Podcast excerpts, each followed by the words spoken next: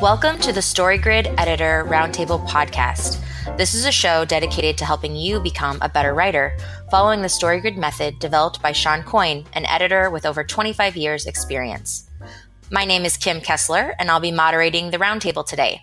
Joining me shortly are four of my fellow certified StoryGrid editors Jarie Bolander, Valerie Francis, Anne Hawley, and Leslie Watts. Each week, we watch a movie from one of the 12 content genres and complete a global foolscap worksheet, then discuss it using the six core questions. This week, we stitch up the status genre with 2002's Real Women Have Curves, written by Josefina Lopez and George LaVoo, and directed by Patricia Cardoso. Here is a quick summary adaptation from IMDb. Real Women Have Curves is the story of Ana, a first generation Mexican American teenager on the verge of becoming a woman. She lives in the predominantly Latino community of East Los Angeles. Freshly graduated from high school, Ana receives a full scholarship to Columbia University. Her very traditional old world parents feel that now is the time for Ana to help provide for the family, not time for college. Torn between her mainstream ambitions and her cultural heritage, Ana agrees to work with her mother at her sister's downtown LA sewing factory. Over the summer, she learns to admire the hardworking team of women who teach her solidarity and teamwork. Still at odds with what her mother expects of her, Ana realizes that leaving home to continue her education is essential to finding her place proudly in the world as an American and a Chicana. So let's start things off here with our first six core question. Anne, what is the global genre?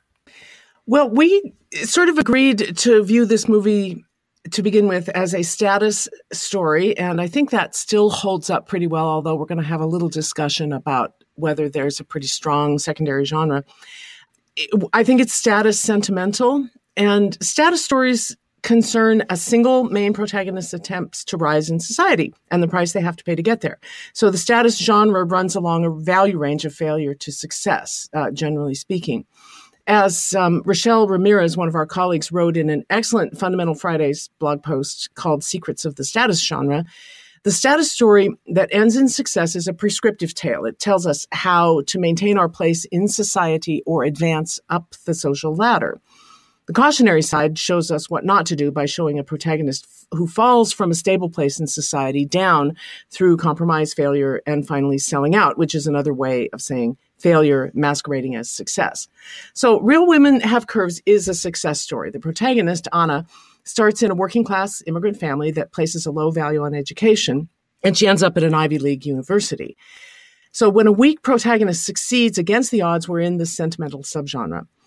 Ana starts out very weak. She's belligerent, she's passive, she's resentful. She's really not a very likable character. And her rise in social standing is mostly prevented by her mother, who wants to preserve family traditions and cultural traditions. So it's a little weak because Anna learns to value the hard work her family does. So that realization really doesn't have very much to do with her going off to college because we start out knowing that she's very close to being accepted at a fancy college the success here in this movie is more about winning her father's respect than about her social rise. I think it's really interesting because I was noticing that the external genre here, as you're saying, feels like society domestic. So we have a power divide set within the family, specifically with the mother really owning the power here. When Mr. Guzman comes to, you know, really ask if Ana can pursue college applications, you know, her father is somewhat interested, but her mother really, you know, wears the pants in this specific situation and doesn't want that to happen. And this is a family matter. And she says no. And so what's interesting is that I think part of the reason why it's kind of hard to parse it out is because society, domestic, and status sentimental, they both really come from that same human needs tank of esteem. So we're really dealing with different aspects of that same human value, you know, whether it's personal power versus, you know, impotence or failure versus success. And even, you know, the performance genre within that same esteem category, you know, that deals with respect and shame. And so, so here we're just, we're playing out different versions of that same battle for Ana to really find whether she's looking for third party validation or her own validation. Does she have esteem for herself? So self esteem versus third party esteem. And in this case, I think what it comes down to is not so much earning her father's respect, but not needing her mother's. The reason why she's able to rise and find success and go up in her level of status to be able to go away to college is because she overcomes that need to have her mother's blessing. And she has her father's blessing. She has her grandfather's blessing.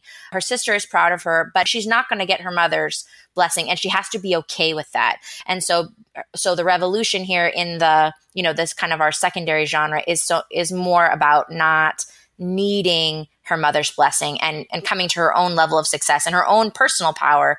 And so it's just an interesting dynamic there and I think that's partly why it feels squishy because they they do both exist within the same human needs tank.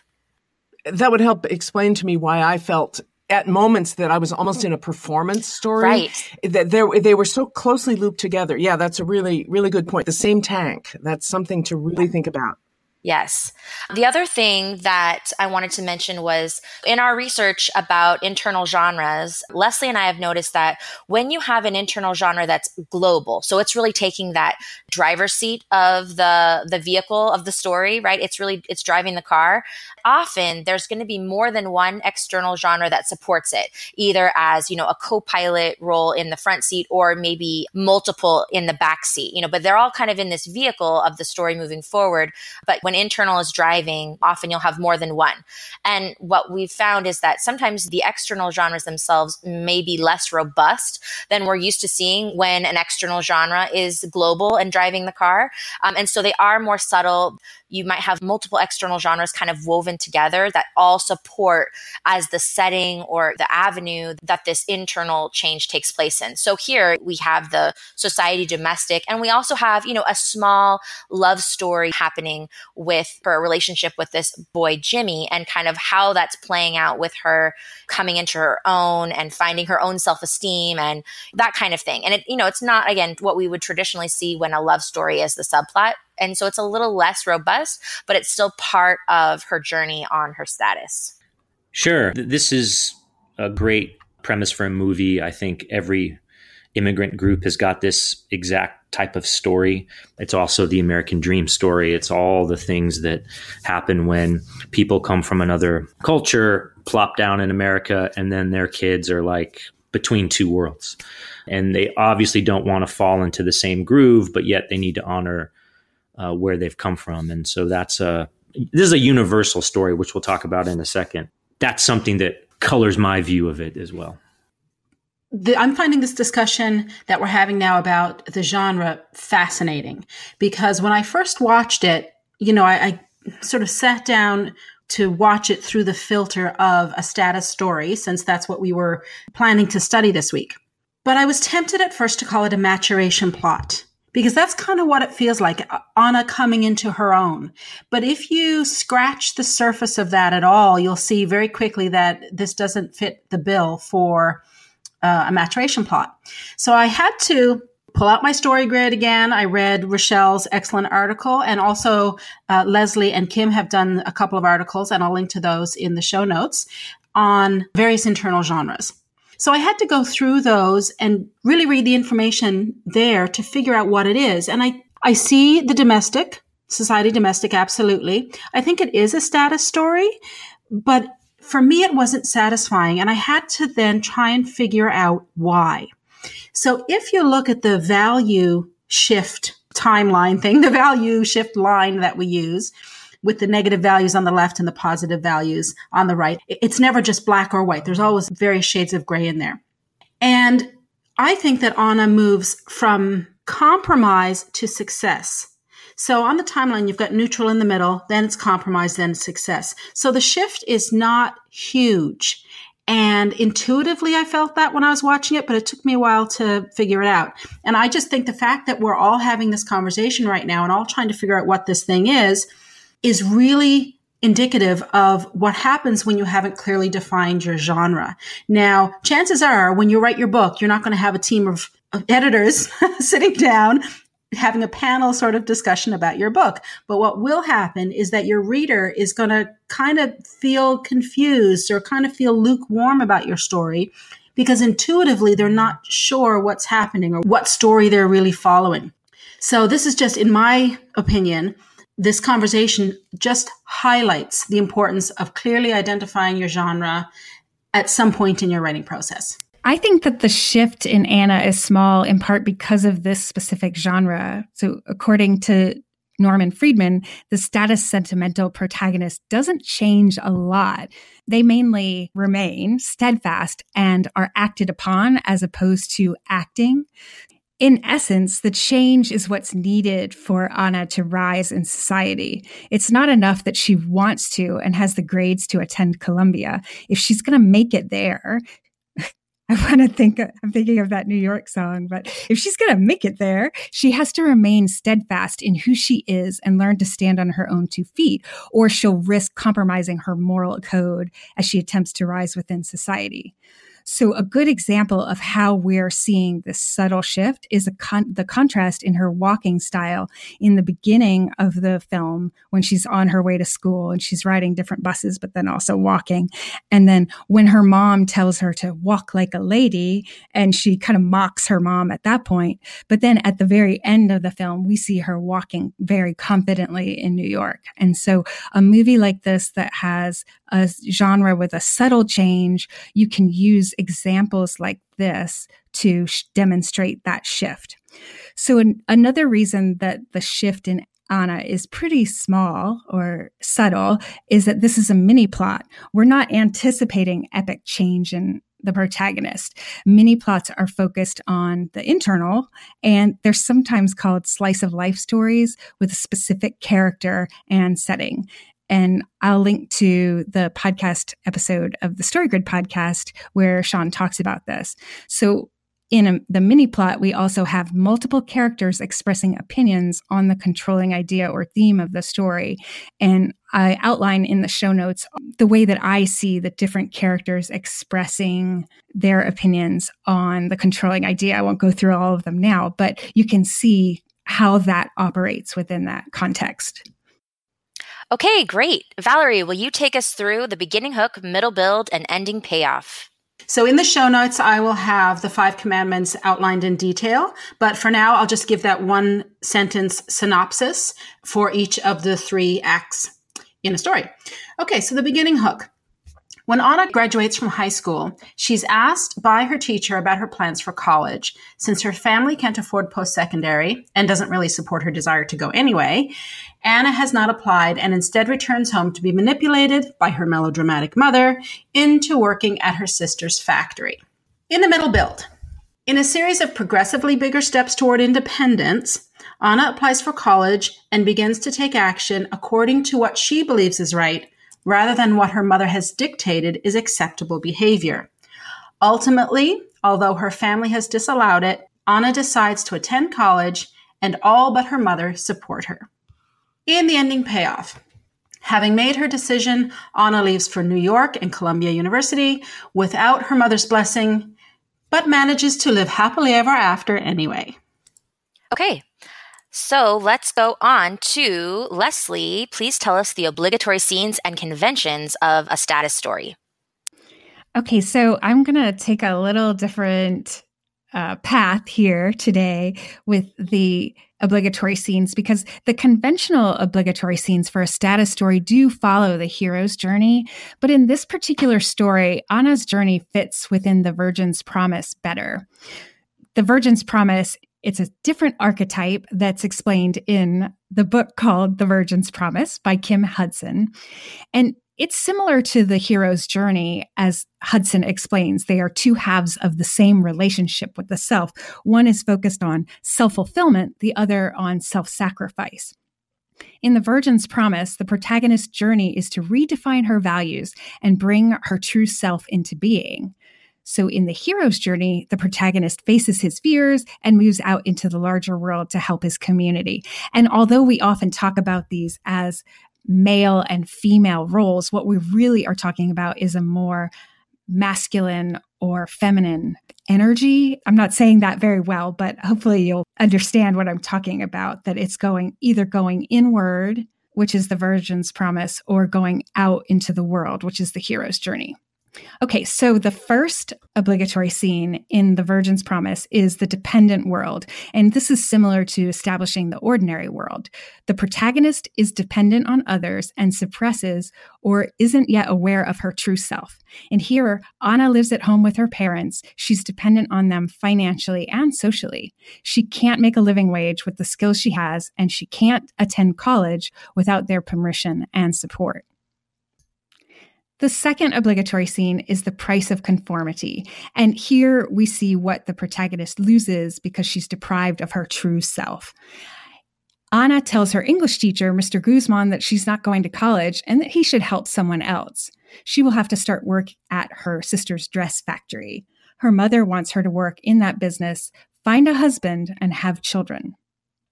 The third scene is the opportunity to shine, and this is the first real expression of the protagonist's talent or true nature, but it's on the down low, so to speak, so it's not a threat to the dependent world. In this story, Mr. Guzman stops by the Garcia family home and tells her parents that he'd really like to see Anna continue her education. She has great potential. Her parents aren't worried about this. They simply tell him and Anna no. The next scene is the protagonist dresses the part. And this is not a literal dress, though it could be. But this is the first hint that the protagonist's dreams might come true. It's a tool that she can use to grow into her true nature. So Anna shows her application to Mr. Guzman, and he tells her he knows the dean of admissions at Columbia University and he can put in a good word for her, but she still needs to write the personal essay. The next scene or series of scenes, essentially, is the secret world. The protagonist creates a secret world or existence where her dream can begin to grow. It's outside the scrutiny of the dependent world. And she thinks she can juggle both.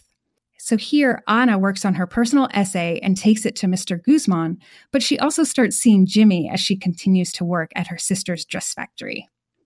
The next scene, the protagonist no longer fits in the dependent world. So, as she begins to spend more time in her secret world, the protagonist recognizes she won't be able to do this long term. Anna asks her mother why a young woman's virginity is all that matters in a scene at the factory. She tells her that women have thoughts and ideas. And then Anna also insults the woman who pays Estella, her sister, for the dresses, and mom thinks she's pregnant. It's all just too much for Anna. The next scene, the protagonist is caught shining. The dependent and secret worlds essentially collide. Mr. Guzman comes again to the family home and lets Anna know that she's been accepted to Columbia University with a full scholarship. Her mother and father refuse permission again. In the next scene, the protagonist gives up what has kept her stuck. So the protagonist has to sacrifice some part of her past to move into the future. And this should be related to the price of conformity that came early in the story. Anna challenges her mother's values and owns her own by stripping down to her undergarments in the heat of the factory while the women are working. She declares that she likes herself and her body. And she says, There is so much more to me than just my weight. The next obligatory scene is the kingdom in chaos. Here, the dependent world begins to change as a result of the protagonist's choice to begin to express herself. Anna's mother doesn't, but the other women in the factory take off their clothes and they declare that they too are beautiful. They dance as they finish the dress order they're working on. In the next scene, the protagonist wanders in the wilderness. This is a test of her conviction. She must separate from the dependent world and stand on her own. Anna asks her father for his blessing, not permission, to attend Columbia, and he gives it freely. They tell her mother at dinner. The next scene is the protagonist chooses the light. Here, the protagonist decides to trust herself and pursue her dream no matter what. Anna has packed and is leaving for the airport. And at the end, we see Anna walking confidently in New York City. Now, a lot of these scenes at the end are compressed and close together, but we see elements that give us these scenes in the sequence. The last two are first, there is a reordering. The protagonist recognizes her value and she reconnects with her community. So Anna's mother stays in her room and won't speak to Anna. So Anna is effectively banished from her mother's presence. But she leaves for college anyway. And Anna has reconnected with the women at the factory, as well as her father, grandfather, and cousins, so the male members of her family. And the final scene is the kingdom is brighter. Members of the community realize they're better off for the protagonist expressing her gifts. So this is not explicitly shown beyond the scene in the factory, but it's clear that the women have a new appreciation for their value as women and their bodies. There's just a lot of revolution talk, I guess, especially uh, from Anna, and and then the one the one part of a revolution at least in my mind, was you know when Anna kind of takes control over her virginity and you know wants to have sex with Jimmy and that kind of love story element or mini plot of the love story. I know why it's there, but it wasn't very satisfying. I was just not that thrilled with it, although there were some really cute little parts of it. And Anna trying to like navigate that was kind of interesting, but a lot of the things in this movie, the the setups and payoffs just don't happen. Something gets set up, and then you're like, "Where'd it go? what happened? Oh no!" I totally get that. I see it a little differently. To me, the resolution of Anna's relationship with Jimmy was about her not wanting to set a goal that's unrealistic, which is an important aspect of status stories because protagonists set them up for failure when they choose a goal that is either too low or not challenging or too high. So she recognizes that they'll both meet people while they're in college and that it's a bit unrealistic that they will maintain their relationship. So that's just another way to frame that relationship. Awesome. Thank you, Leslie. So, Jarie, will you take us through the conventions for a status story? Yeah, sure. The, the first one is a, a strong a mentor figure. Uh, and in this case, it's uh, Mr. Guzman, uh, who is Anna's teacher, really wants her to go to college and uh, is encouraging her to uh, pursue that. There's also Anna's grandfather, who is kind of a minor role, but a very important role because um, he sort of the tells the story of the family and is is is in with her when when she wants to go out with Jimmy. He f- kind of fakes a date with her, and so that Anna and Jimmy can go out. Uh, and he's also said that he's found his gold in Anna, which I think is a really wonderful generational thing.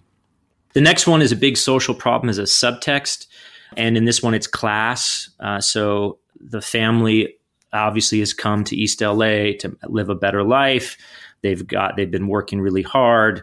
Her dad's a, a gardener. Her her sister owns a, a dressmaking factory where her mother works, and there is a big family component of sticking together and really really wanting to be a family and be together, and that has a lot of tension for Anna, and it's between Anna and her mother Carmen, which is the big friction point. How is Anna going to um, break free from her mother? And and that's a class problem. And I think her her mother just sees Anna as going away and being in a higher kind of class structure. And part of the reason she tries to suppress her is tell her she's too fat. I mean, some of the some of the comments are like, "Oh my god, pretty bad." The third one is shapeshifters as hypocrites. Secondary characters say one thing and do another. I mean, Carmen, her mother is the major one. She's like, "Oh, I have your best interest at heart. I want you to be successful." Yet she's completely trying to shut down all of her dreams, and it's pretty obvious. And she says it a lot, but I mean, it's really uh, the main conflict between Anna and Carmen. And then the Herald or Threshold Guardian is a fellow striver who sold out. This could be Mr. Guzman or Anna's sister, Estella, since she's actually literally is running a sweatshop. And I mean, not only uh, it is a sweatshop, but then also there's the, the big revolution scene where they're all sweating because it's so hot, which is a pretty on the nose, but re envision classic revolution scene. Um, the, also, the female executive that Estella is making the dresses for, she's also Latina. And it's sort of like, why can't she help her out? And she even says, I took a chance on someone like you. And that I think is a, another, you know, hey, why can't you be a little more uh, kind or considerate or help them out? But she just says, wants nothing to do with it. The next one is a clear point of no return, truth will will out moment when the protagonist knows they can never go back to the way things used to be. This happens a couple times, especially when Anna is becoming a woman on her own terms, when she and, and Jimmy get intimate, and basically Jimmy accepts her for what I look like. You know, when she then I think drops her kind of her self loathing and and at least stops hearing what her mother says. Because there's a certain point where she's listening to her mother. She's kind of, kind of sort of taking it to heart but then kind of like oh you know the big eye roll like i can't believe i got to deal with this.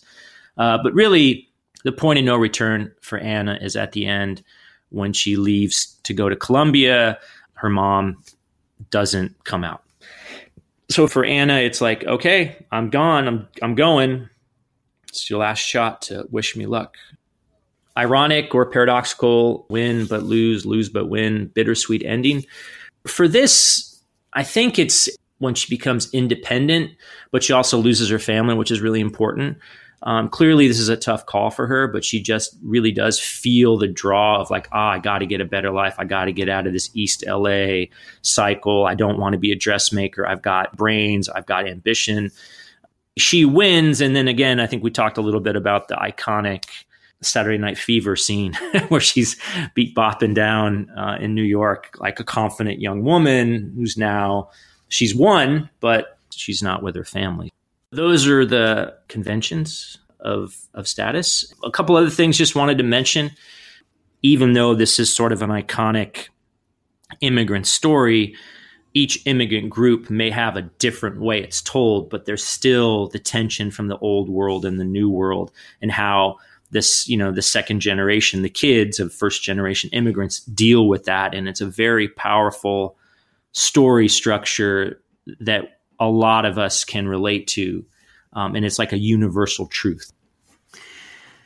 And i just wanted to add to that.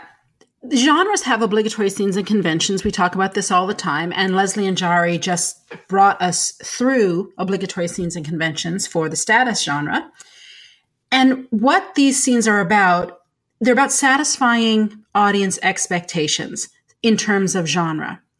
Sometimes, or usually, when a writer or a filmmaker is presenting a story, regardless of the genre, they set up story specific expectations in the reader or in the viewer, as the case may be.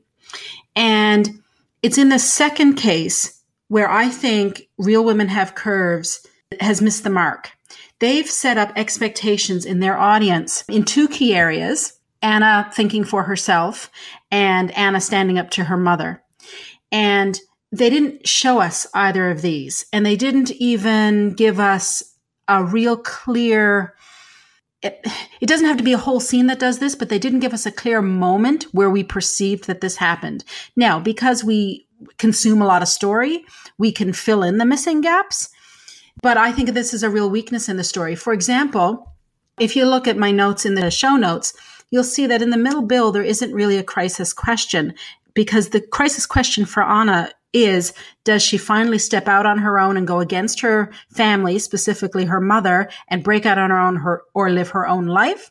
Or does she keep the domestic, well, I was going to say happiness, but certainly peace, the domestic peace, and just live a life of minimum wage, just in the same house with all the same people, everything that she's lived up to that point. And we don't see that. It goes from the factory scene, the liberation scene, where all the women have taken off their clothes, and cuts immediately to Anna talking to her father about having made the decision to go to university. And in the ending payoff, the thing that I was waiting for anyway, the whole story is to see Anna stand up to her mother and say, You know what, mom? This is my life, and this is a decision that is for me, and I respect where you're coming from, although I don't think she does. But, but I'm going to do it my own way. And again, the scene cuts short. It's a dinner scene where Carmen comes in and serves the food on the table, and everyone is really quiet.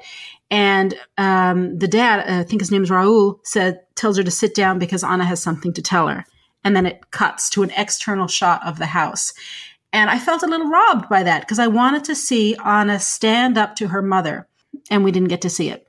So while the genre has obligatory scenes and conventions to respond to genre expectations within your story, you are setting up expectations that you have to pay off later. You have to, if you're going to tease the audience with it, you have to satisfy that with letting them see that part of the story unfold. Okay, thanks. So, Anne, tell us the point of view and narrative device.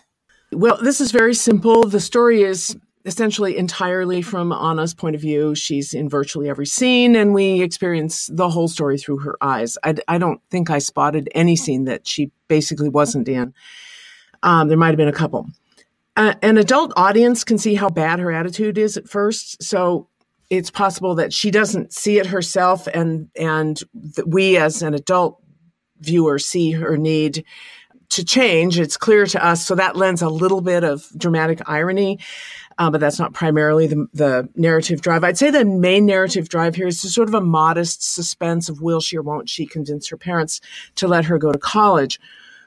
Uh, in New York, away from home. Uh, the narrative device is it's very straightforward, linear storytelling. It's very simple. Leslie makes a great case for it being a mini plot story, I think, with opinions about on a situation expressed by a range of different characters. But the single POV and the linear structure retain the feeling of a simple arch plot or a single clear arc from failure or compromise to success. Yeah, I, I, I see that. I mean, there are some mini plots, you know, within it, but they just don't pay off very well.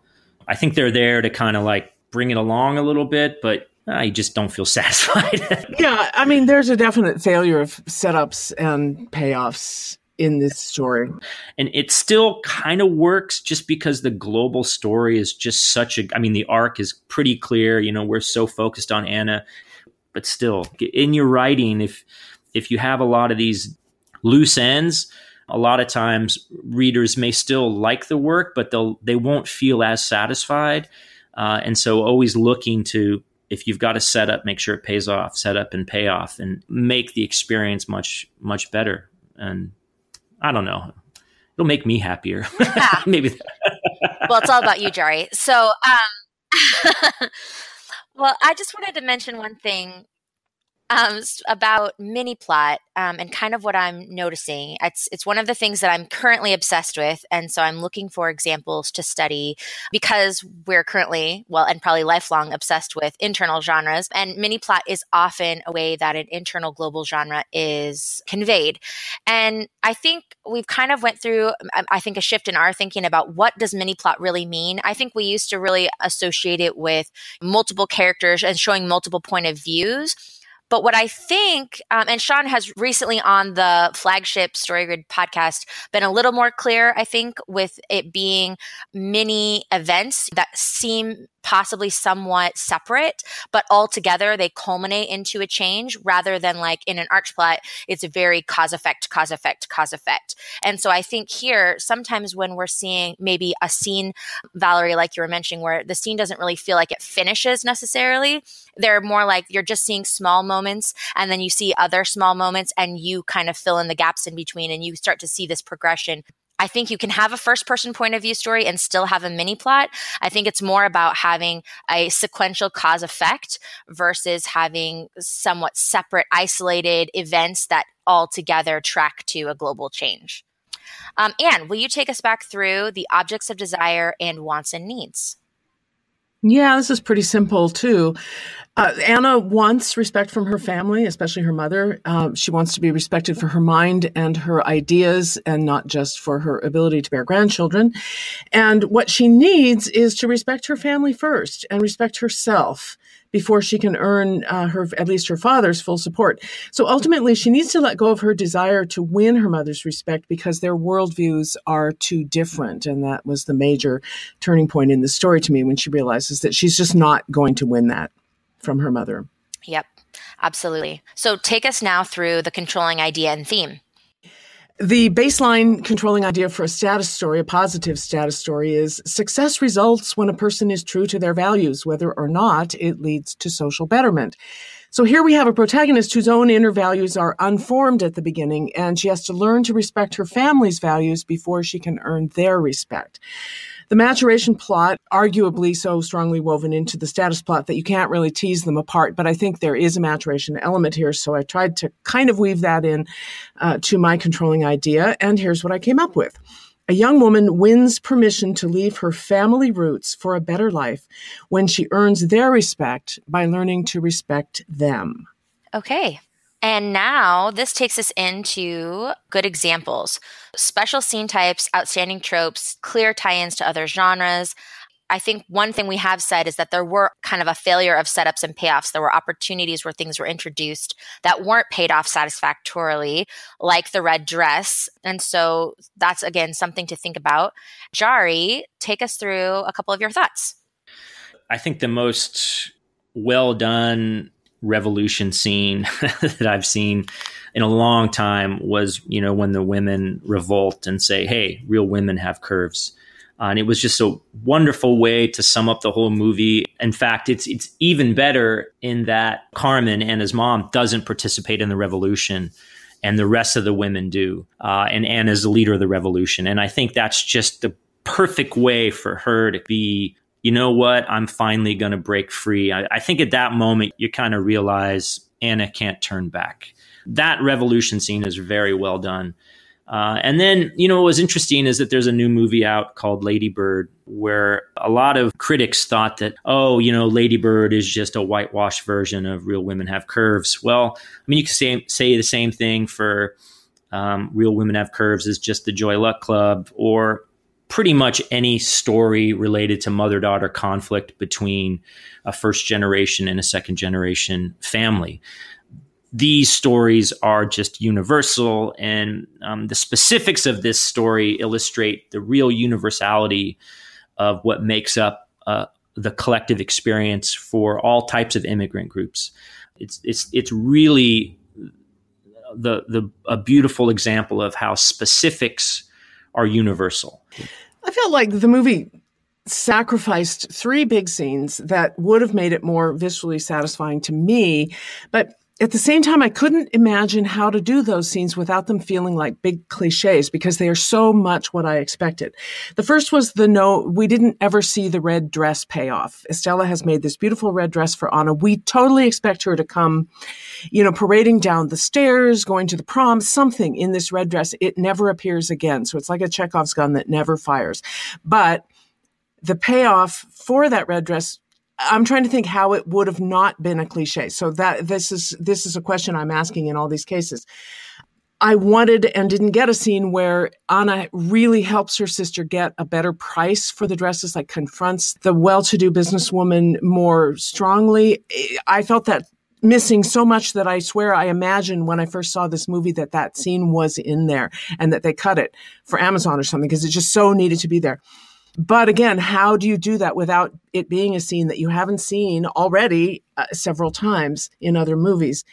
And then finally, I did expect to learn something about what was in this miraculous essay that she wrote that got her a free ride to an Ivy League university. There was not a word, not, not even the slightest hint of what was in that essay. And again, how would you do that without, how would you show that scene without it being exactly what the moviegoer expects. So those are questions, you know, how would you innovate?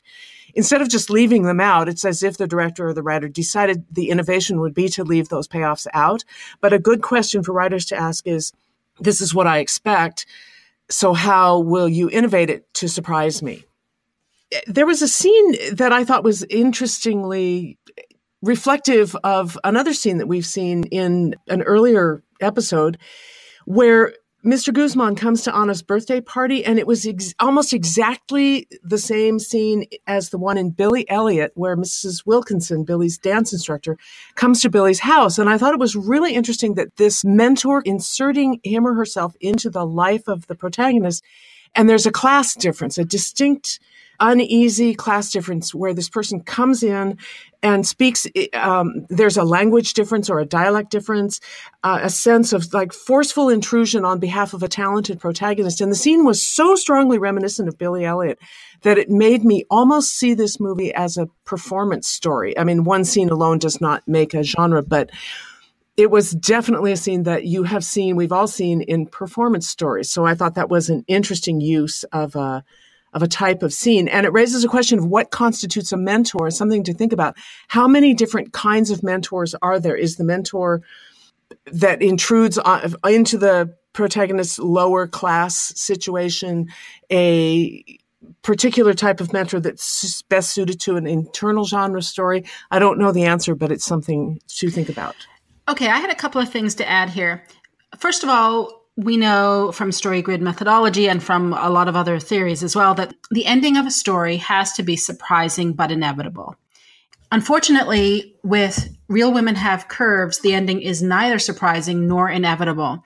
And I'm just going to second everything that Anne just said about how can you do it without being cliche? Well, this is where the skill comes in. And you might toss up 15 or 20 possible ways of portraying the ending, and they might all be cliche. And then idea number 21, there's your winner. So for me, by the end of the second scene, and I went back and timed it, this is the first five minutes of the movie, including the opening credits. So it's in the first five minutes of the movie, I knew what the ending would be. So that was too bad because I really wanted it to be surprising but inevitable. a couple of other things. The audience has to have empathy with at least one character in the story, and that character is the protagonist. Also, the force of antagonism has to have a point. Now, those are two ideas that I'm mentioning together because I think in this story, in this film, they go together. For us to have real empathy with Anna, we've got to believe that Carmen, her mom, has a point, that Anna is truly needed to generate income for the family that there is some real reason why she cannot go off to university and better herself and potentially then have more money to help everyone in the family. Instead, Carmen is holding her daughter back because she's jealous and she's spiteful. And it's really, even uh, the dad who at one point when carmen is complaining about how much trouble anna has caused her her whole life the dad even says no no she hasn't. She hasn't caused you that much trouble. And carmen says i've been working since i was 13 i didn't have these opportunities. She can't have them either. So it's really hard to become emotionally engaged in that situation or to think that the antagonist has a point. Now if you contrast this with Akeelah and the bee which interestingly is another performance story anne and you just talked about it as well a performance story in Akeelah and the bee we really want the mom to come around and support Akeelah and while we're hoping that she's going to come around we might not agree with her opposition to Akeelah's aspirations, but we really do understand where she's coming from. She genuinely doesn't want her daughter to get hurt or be disappointed the way she was. So Akeelah and the Bee is the kind of story that audience members will tell their friends about, but Real Women Have Curves is not something I would recommend to my friends. I'm sorry to say. I wanted, I think that there, when I'm thinking about Carmen, you know, Anna's mom and the reason why she's holding her back, to me, if you change any of those things that you mentioned, you change the genre. I feel like all those other things, you're, you'd be more likely setting it up for a maturation plot where Carmen's going to come around and she's going to see, you know, see things from Anna's perspective, and Anna's going to come around and see things from Carmen's perspective. It kind of reminds me of the animated movie Brave, right? Where you have, they fundamentally do not understand one another at the beginning and then they understand each other at the end. So I think the point of this movie, the function that the writers had, their intent was fundamentally different than Akeelah and the Bee or Brave or any of those other movies that we were talking about. And I think it's that Carmen, her mentality is she wants her daughter to get married and have children, right? That's what she wants. She wants her to be close by, to be married and have children. And even in the revolution scene, when Anna is like, you know, mom, you're just like us. You're overweight, just like us. And she goes, yeah, but I'm married. And it's very clear that the reason why you need to not be overweight is to get a husband so that you can get married. And it's, I think it's that, it's just those entirely different view of what a woman's role is and what they're supposed to be. And Carmen's view of that is not going to change. And so here, the point isn't that they understand each other. It's that Anna's going to just have to be okay with that. Her mother's never going to understand. And she has to be able to go do that anyway. Um, it's almost an admiration level that way. Does that make sense? Yeah, I'm not saying that Carmen has to change her opinion, and I'm not saying that Anna and Carmen have to understand where the other is coming from. What I'm saying is the audience has to recognize that Carmen has a point. Right. I, I, guess I'm just saying that she does. Right. She does fundamentally. I don't think she does. Right. I don't think she. I mean, I can. Uh, she is. She is spiteful. Okay. Right. That that's how I I'm look at saying, it. I, I spiteful and jealous. Yeah. Well, and I think, you know, I don't think she's she's not kind, but I think in her own way, like based on her traditional views, her entire life experience leads her to be the person that she is, and that is the point. The point is she puts the saints up. She does these things to try to make her daughter get a husband faster because fundamentally that is her point. And we may not agree with it or understand it, but I guess I would just argue that she does have a point, and I feel like it comes through what her point is, even if it's not uh, something that we can get on board with. Okay, that wraps it up for this week. Great discussion, everyone. Thank you, Anne, Jarie, Leslie, and Valerie for excellent editorial insights into Real Women Have Curves. We hope our discussion helps you write a better status story and a better mini plot story. You can find the foolscap and other materials in the show notes on storygrid.com. We'd like to invite our listeners in the Storygrid community to comment, argue with us on our interpretations on Twitter at StorygridRT. If you're interested in hiring a certified StoryGrid editor or you'd like to find out more about what we do, you can visit storygrid.com slash editing. And if you want to connect with one of us directly, links to our websites can be found in the show notes. Join us next time when we once again touch down into the worldview genre with the 2016 science fiction drama Arrival, one of my absolute favorite movies, and I'm so excited to look at that with you guys. Why not give it a look during the week and follow along with us? Thanks so much for joining us, and we will see you next week.